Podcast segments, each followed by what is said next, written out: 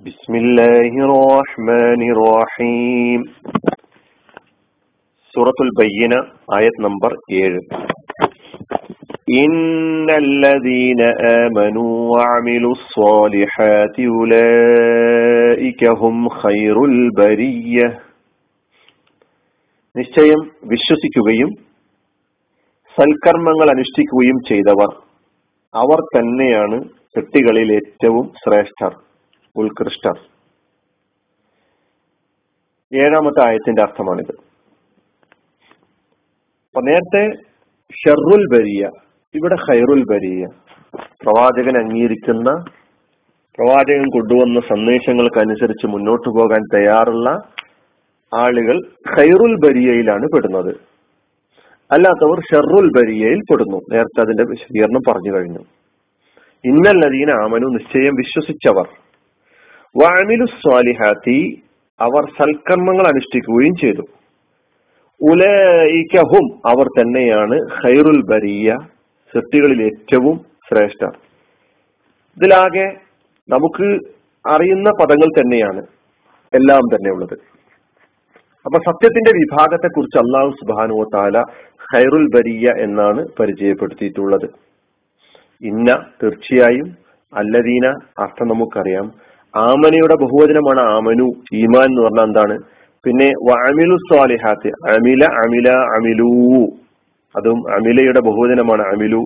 സ്വാലിഹത്തിന്റെ ബഹുവചനമാണ് സ്വാലിഹാത്ത്. ഉലായിക്ക കഴിഞ്ഞ ആയത്തിൽ പറഞ്ഞ അതേ നിയമം തന്നെയാണ്. ഹും ലമീറാണ് ഉലായിക്ക ഹും എന്ന് പറയുമ്പോൾ അവർ തന്നെയാണെന്നുള്ള അർത്ഥം കിട്ടും. ഖൈർ ഉത്കൃഷ്ടർ കൂടുതൽ ഗുണമുള്ള ഏറ്റവും ശ്രേഷ്ഠതയുള്ള ഖൈറിന്റെ ബഹുവചനമാണ് അഹിയാർ പിന്നെ ബരിയത്ത് നേരത്തെ പറഞ്ഞ സൃഷ്ടികൾ ഖൈറുൽ ബരിയ സൃഷ്ടികളിൽ ഏറ്റവും ഉത്കൃഷ്ടർ ഉത്തമർ ശ്രേഷ്ഠതയുള്ള ആളുകൾ എന്ന അർത്ഥമാണ് വരുന്നത്. ഈമാനും അമലും സാലിഹാത്തും ആവർത്തിച്ച് വിശദീകരിക്കേണ്ട ആവശ്യമില്ല. ഈ ആയത്തിൽ അഹുലുൽ കിതാബിനെയും മുഷരിക്കങ്ങളെയും ഉത്ബോധിപ്പിച്ചുകൊണ്ട് അവരോട് പറയുകയാണ് നിങ്ങൾ ഇപ്പോൾ അനുവർത്തിച്ചിരിക്കൊണ്ടിരിക്കുന്ന മാർഗഭ്രംശത്തിൽ നിന്ന് മാറി. സത്യത്തിന്റെ വഴിയിലേക്ക് വന്നാൽ നിങ്ങൾക്ക് ഏറ്റവും ഉത്കൃഷ്ടരായ ഏറ്റവും ഉത്തമരായ വിഭാഗമായി മാറാൻ പറ്റും എന്നുള്ളത്. ഏറ്റവും ഉന്നതരായ ആളുകളായി തീരാൻ കഴിയും. മലക്കുകളെക്കാളും ഒരു പക്ഷേ മലക്ക് മലക്കുകളെക്കാളും മനുഷ്യന് ഉന്നതമായ പദവിയിലെത്താൻ കഴിയുമെന്നുള്ളതാണ് വിശ്വാസത്തിന്റെയും അതിനനുസരിച്ചുള്ള സൽക്കർമ്മങ്ങളുടെയും ഫലമായിട്ട്.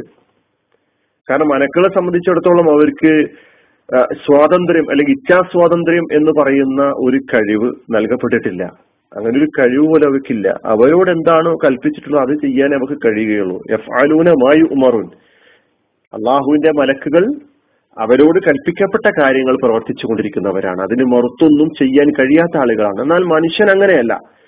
മനുഷ്യനെ സംബന്ധിച്ചിടത്തോളം അള്ളാഹുവിന്റെ നിർദ്ദേശങ്ങളെ അംഗീകരിക്കാനും അതിനെ ധിക്കരിക്കാനുള്ള സ്വാതന്ത്ര്യം നൽകപ്പെട്ടിട്ടുള്ള വിഭാഗമാണ് മനുഷ്യൻ എന്ന് പറയുന്നത്. അതിനുള്ള കഴിവും അള്ളാഹു നൽകിയിട്ടുണ്ട്.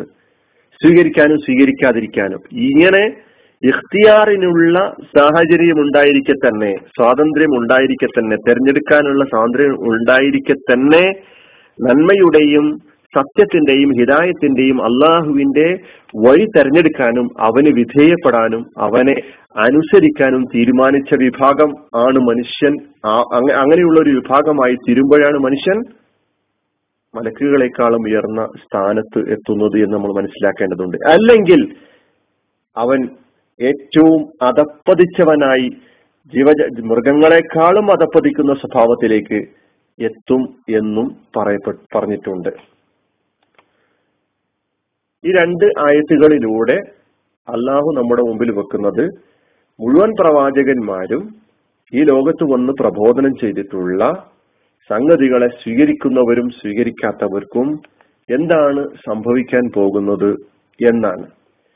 ഒന്നുകൂടി അടുത്ത ആയത്തിൽ ഹൈറുൽ ബരിയക്ക് ലഭിക്കുന്ന പ്രതിഫലത്തെക്കുറിച്ച് പ്രത്യേകം എടുത്തു പറയുന്നുണ്ട്. അത് നമുക്ക് അടുത്ത ആയത്തിൽ വായിക്കാം. അനിൽഹമുല്ലാഹി ആലമീൻ. അസ്സാം വലൈക്കും വാഹമത്തുള്ള